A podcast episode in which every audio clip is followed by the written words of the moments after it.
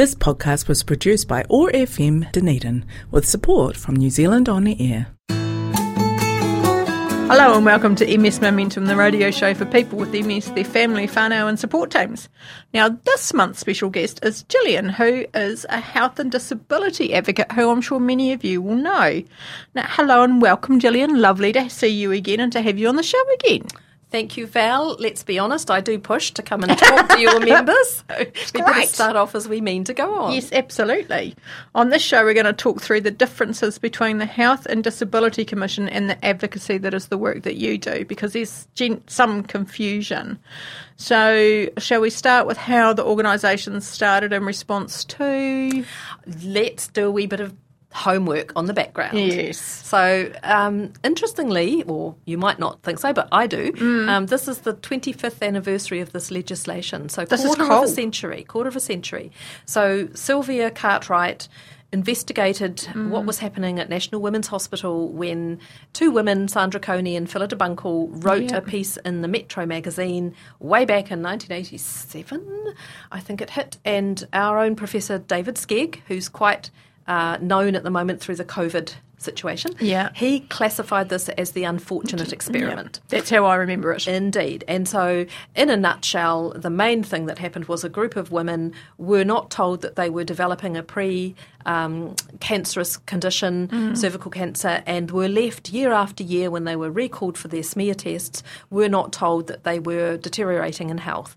And so, Sylvia was asked to investigate and to come up with recommendations as to how to make sure this sort of thing couldn't happen again. Yeah.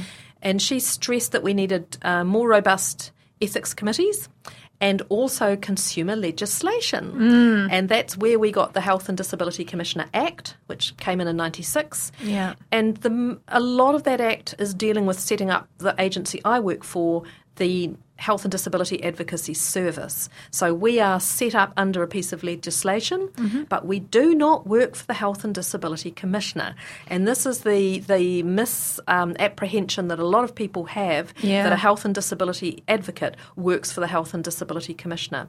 So we're, we're set up in law under the same law, but we're a completely independent organisation. We're, we're um, community uh, non-government organisation, charitable trust. NGO. We're yep. a charitable trust. So yeah, not don't belong to HDC or any of the DHBs or the Ministry of Health or anybody. We're completely separate.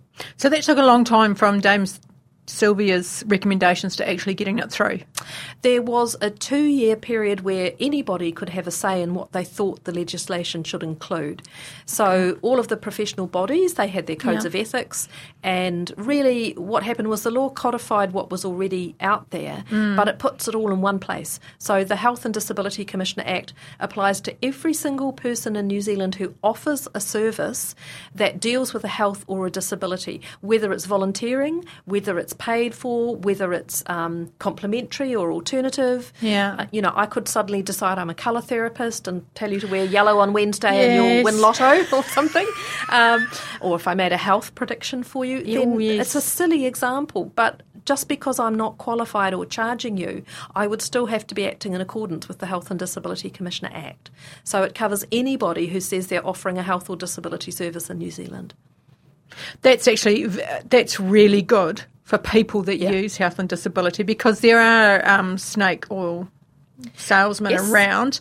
They frustrate me greatly yes. um, because people, particularly people who are are desperate for a cure or a way of being mm-hmm. pain free or having you know having a better life. Absolutely, will buy into stuff that they think is going to help them. Well, you might have noticed in conjunction with this the the um, Medications Act. You think of TV advertising; they can mm. no longer say this special gel will cure X Y Z. They say it may assist with knee yes. health. they can, they can't make false claims about efficacy. It's got to be proven. So same with our legislation. You you can't offer a health service and then say that you're not covered by this legislation. So it's really a consumer. Um, mm. It's there to for the quality and safety of consumers. Which is all of us because we all consume we all go. We We, might go consume. to the dentist, or we go to the GP, or we might need an ambulance, or we might have a chiropractor, um, the dental school, you name it. They're all Meals on Wheels providers, um, mobility taxis, any of these services which could, in a particular capacity, come under this legislation. So if people Oh, have wow. concerns about them, they should contact the free independent advocacy service that I work for. And there are just two of you that are working there at the minute. Uh, yes, we do have a current vacancy. I think it might have closed this morning, actually. So, yes, um, should be three of us covering the Otago area. We've had a fair amount of turnover in the last two or three years, with for good reasons. People have moved on to do different things. So, Yeah. So, at the moment, myself and Megan. okay. I think I've met Megan. So, um, you have been in this role for some time, Gillian. Oh, stop that. I've lost count. I think it's my 20th year, but it's not been consecutive. I, I escaped twice, but, escaped but twice. I came back. Oh. no, I, I used to uh, manage mental health services for PACT ages ago, which I thoroughly Oh, right. enjoyed. So I, I particularly enjoy the mental health side of the role and prison health that we cover as well. So Oh, okay. so no, I've been there a long time, and there's been lots of changes. Mm. So, um, but what I particularly, I'm just going to pull myself back just to talk about the difference between us and the commissioner's office. Yeah. So. The way I best explain this to people, or the way I best understand it, is that the Health and Disability Commissioner's office, and by the way, we have a new commissioner, a woman. Yay! Um, yes, she's Morag um, has been a um, coroner most recently, and Oh, so she's okay. just taken up the role three or four months ago. So the Health and Disability Commissioner's role is to look back. They're looking back at were your rights breached or not? So they're always making a legal determination on did Gillian receive an appropriate standard of care? Did she receive appropriate communication? Did she consent to having a wisdom tooth taken out? Whatever it might be. So they are looking back at evidence, and people can make anybody in New Zealand can make a complaint to them. They can do that online by going to hdc. dot, Uh, www.hdc.org.nz, um, or an advocate can help them. So they are looking backwards, and and it's can be a long process. And it's a at the end of it all, there will be a legal um, finding, and there might be recommendations for improvement. Now, an advocate is the opposite to that. So we're actually looking forward. So we're about Yeah. a future relationship. So where the commissioner, uh, anybody can go to the commissioner, and he- that she's a neutral legal investigator. Yeah. For an advocate, we can only work with the person who themselves has received the service. So if you wanted to talk to me about your son or your daughter, I'd have to say, no, I have to work with them. So we can only be instructed by the person. Uh, we're not allowed to investigate, so I take on face value what you tell me your experience was. Yeah. Um, I am not. Um, Able ever to say that your rights were breached. That's that's a legal opinion. What I am here to do is to support you to try and get a resolution at a local level where you feel you can move forward. So I describe what we do as relationship work. So we, we I can't change your experience. Let's say Yep. that you you um, feel that the district nurse was too rough when they took a bandage off. Okay. I can't undo that for you. Uh, but what we can do is try and put some boundaries around how do you want that service to be in the future? Do we need to put a protocol in place? Is there a specific person you don't want to have because legally you're entitled to your choice? Spoiler alert, that's the next section. but you do you do have options about who provides the, the treatment yeah. that you receive. Um, That's so- really important. it, it is. So, so an advocate is helping a person find out what the options are for how they can try and get some resolution to an event that's happened. I can't tell you it was um, a breach of your rights or not. That's something that the Commissioner's office would do. So they're looking back and making a finding. We're trying to put some things in place so you won't have a similar experience again. So quite different roles. Yeah, quite different roles, and it's and it is really important for people. Quite often, people I don't think are aware of their rights, and that's uh, it dumbfounds me. Yeah. And for those of you people listening who don't know me, I'm partially sighted, and so the the idea that people say, "Oh, but we've got a poster on the wall, so you ought to know your rights." Yes. Um, for many reasons, people aren't aware. It might be that um, you know, value forgot your glasses, so you can't read it today, or I might have literacy issues, or I might be dyslexic, or I might be colourblind, and one of our posters is in red. Um, or you know English as a second language, or actually I'm just too short and your post is too high. Yeah, yeah. So there's a there's an obligation on people who provide health or disability services to make sure that the information is available to the people who use their service. So it's more than just having a poster pinned on a notice board. There should be a, a conversation about it. Mm. Um, a lot of agencies will give out our advocacy pamphlets or yeah. our business cards, but there is an onus under under the code where we all have ten rights. Another spoiler alert. This will I'll go into more detail with this later. But providers have two responsibilities, mm. and one of those is that they need to let their consumer groups know should they have a concern how to be able to contact the advocacy service. So having a poster on your wall doesn't cut it. You really need to be having uh, and we as consumers need to be getting far more information um, from the people we go to. Yeah, and, and about like I'm thinking in, in, my practice that I could be more proactive in giving people those because I have a multitude of the little red pamphlets. Yes, but actually that could be the topic for next month's group meetings is that we talk about your rights when you're going when. Uh, when receiving a health or disability service mm. because at some point everybody does. Absolutely. So this would be for me. This would be for my clients and their families and support workers as well, because you have you you're never in isolation. No. You're, no, no man is an island. I call it a refresher. I think that mm. it becomes wallpaper. We're used yeah. to seeing the red poster around, and we all think we know it. And then when something goes awry, and you're completely knocked for six because you never thought that would happen from from yes. your I, I, don't know your eye specialist or the diabetic nurse or mm. breast screening or whatever it might be, then you kind of go need to go back to that and remind yourself actually that wasn't okay. And when I look at these ten rights, two or three of those rights weren't really met in the way I needed them. So it, it's the kind of legislation that you don't really bother about until you need it, and then when yeah. you need it, you need to know what you are entitled to. Yeah, and I think it's like it's just it's it's knowing your basic. I mean, it's basic human rights, isn't it?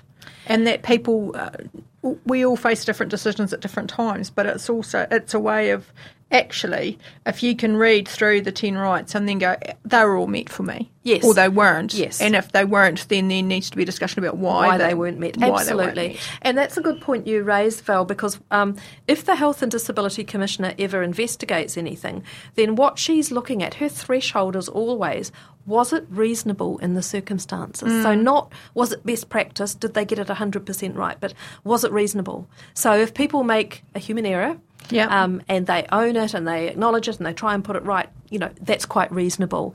But if you discover two or three years later when you get your, your file that, you know, you had a tumour and nobody explained it to you and it's now grown, um, well, call me. Uh, but yeah, but yeah. also, you know, ACC, delayed treatment, you know, treatment error, all sorts of things. So so I think knowing what is what the quality is because the 10 rights mandate the quality of care everybody in New Zealand should should receive whether you are a resident, mm. whether you're a tourist, joke. There aren't many at the moment, but um, you don't have to be a New Zealand resident. So it might be an international student who's, mm. who hasn't been able to return home um, because of COVID. So they may have to pay for their health care. They, yeah. they may have health insurance, but they still have the 10 rights that you and I have, that everybody in prison has, anybody in a dementia unit, anybody in a, an incubator, a, a new baby. Those 10 rights apply to every single person in New Zealand, whether you're a resident or not. So it's, it's a really good um, egalitarian piece of law that, that covers every. And in fact, sometimes ACC are now covering um, situations for people that have occurred overseas, where oh, okay. where there needs to be treatment back in New Zealand. So yeah. you know, it, it's always worth if people have got a situation and you're not sure whether that's something advocacy can help with or not. For goodness' sake, contact us because if it's not us, we will hopefully know who, who we can refer to. you to. Yeah, and and that's knowing who to go to is quite often a fantastic knowledge to have for other. Yeah. Like I know random things, and people know I know random things, but it's quite useful at some point.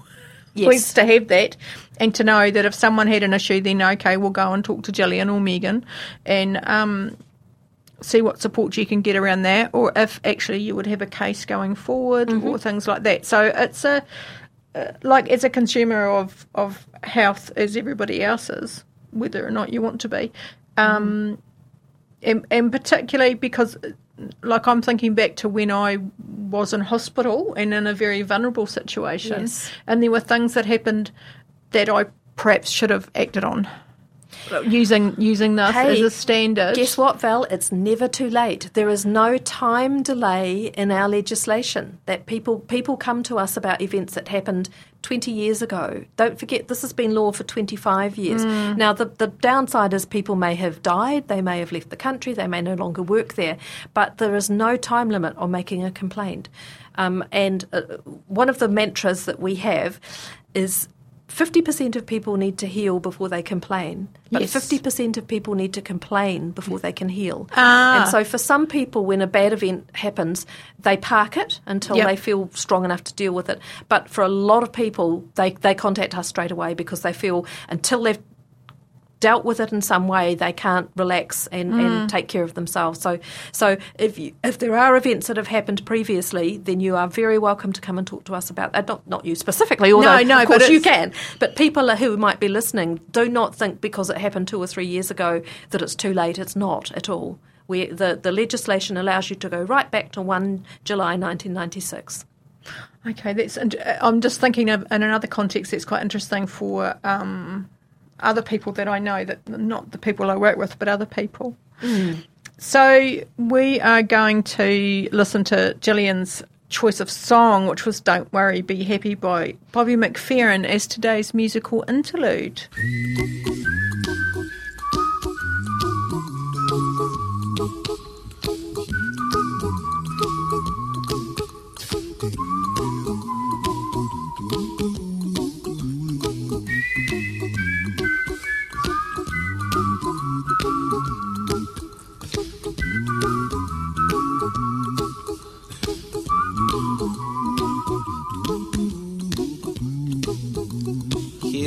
little song I wrote.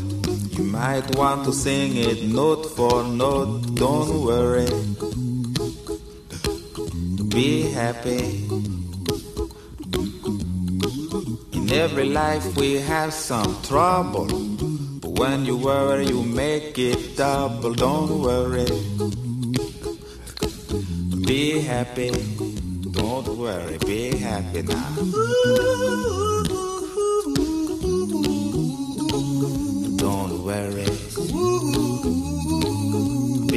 Happy.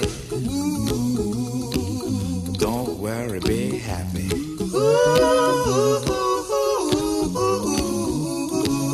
Don't worry. Be happy.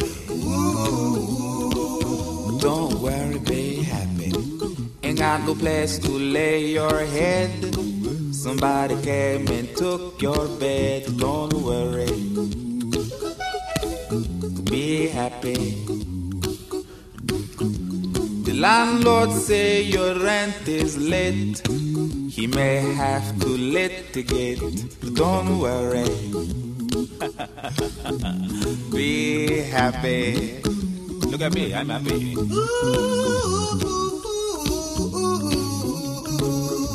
Don't worry. Be happy. Give you my phone number. When you worry, call me. I make you happy. Don't worry. Be happy.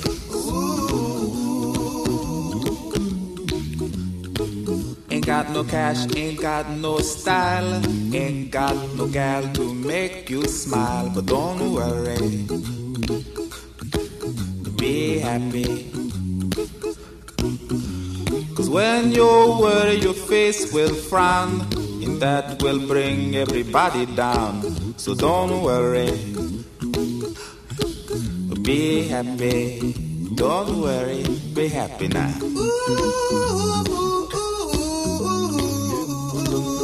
Don't worry.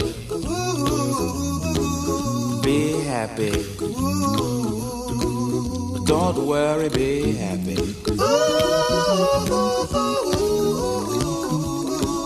Don't worry. Be happy. Don't worry, be happy. Don't worry. Don't worry. Don't do it. Be happy. Put a smile on your face. Don't bring everybody down like this. Don't worry. It will soon pass, whatever it is. Don't worry, be happy. That was Don't Worry, Be Happy, chosen by Gillian from the Nationwide Health and Disability Advocacy Service. So, Gillian, we've just been having a chat about um, the health and disability rights, and we will be covering them in the second part of this.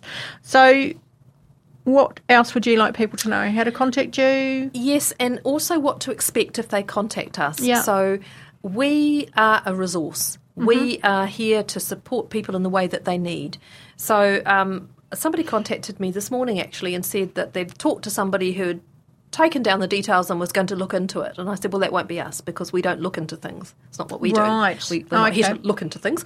Um, we work with people. So if, for instance, let's say you came to me, Val, Hmm. about. Um, let me think about a social worker that you had some involvement with Yeah. and that you were unhappy with their professionalism, let's say.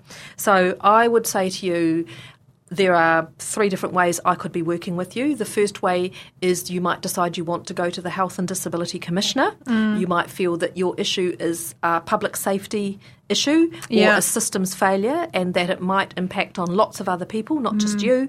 And so I would say you could do that yourself online, or if that was an issue for you, uh, I would support you to do that. So the first yep. way I could help you is I could help you go to the commissioner. That's your call, not my call, Yep. about whether you think that's where it wants to go.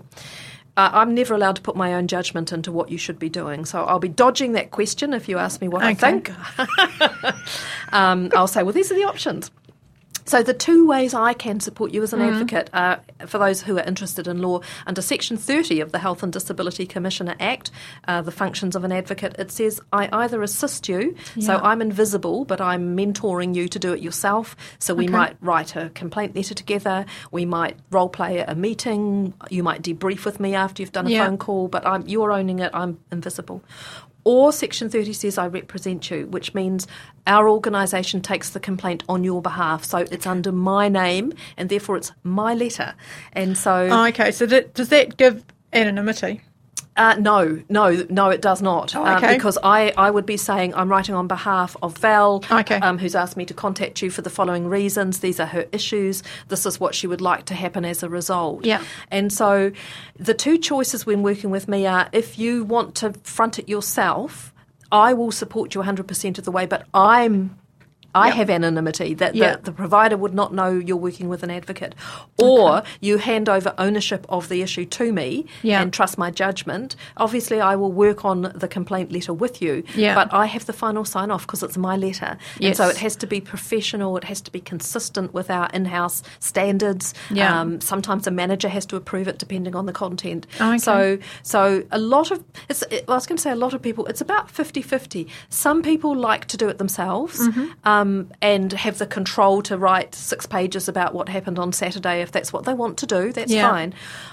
Other people really want it to have my name on it because they think it will have more clout, that Right. it's come from the, the advocacy service, in which case the summary of what happened is very brief because I don't focus on what's happened. I can't change that. I'm No. focusing on what needs to happen next, how they can put things right so you'll feel comfortable re-engaging with that service. So it's it's a bit of a difference and those are the conversations I have. So if you rang me saying I want to make a complaint about my social worker, Yeah. I'd be saying, well, just let me take you through what the options are. We could go to the commissioner if you felt it was a, a, a um, health and safe, a safety issue or a um, systems issue that could affect lots of people, or we can do it locally with either me supporting you or me taking ownership of it. And I would always talk about what the consequences are. I can't get people fired. I can't get you a million dollars compensation. Um, Be nice, though. but I can do what I can legally do, Yeah. which is get you explanations, get you information, support you to be in a room with people to hear, you know, verbally what, what their rationale for doing things was. Um, ask about information about future treatment. Try and put in place treatment plans or protocols for how things should be differently next time round. So, so those are if you so if a person contacts us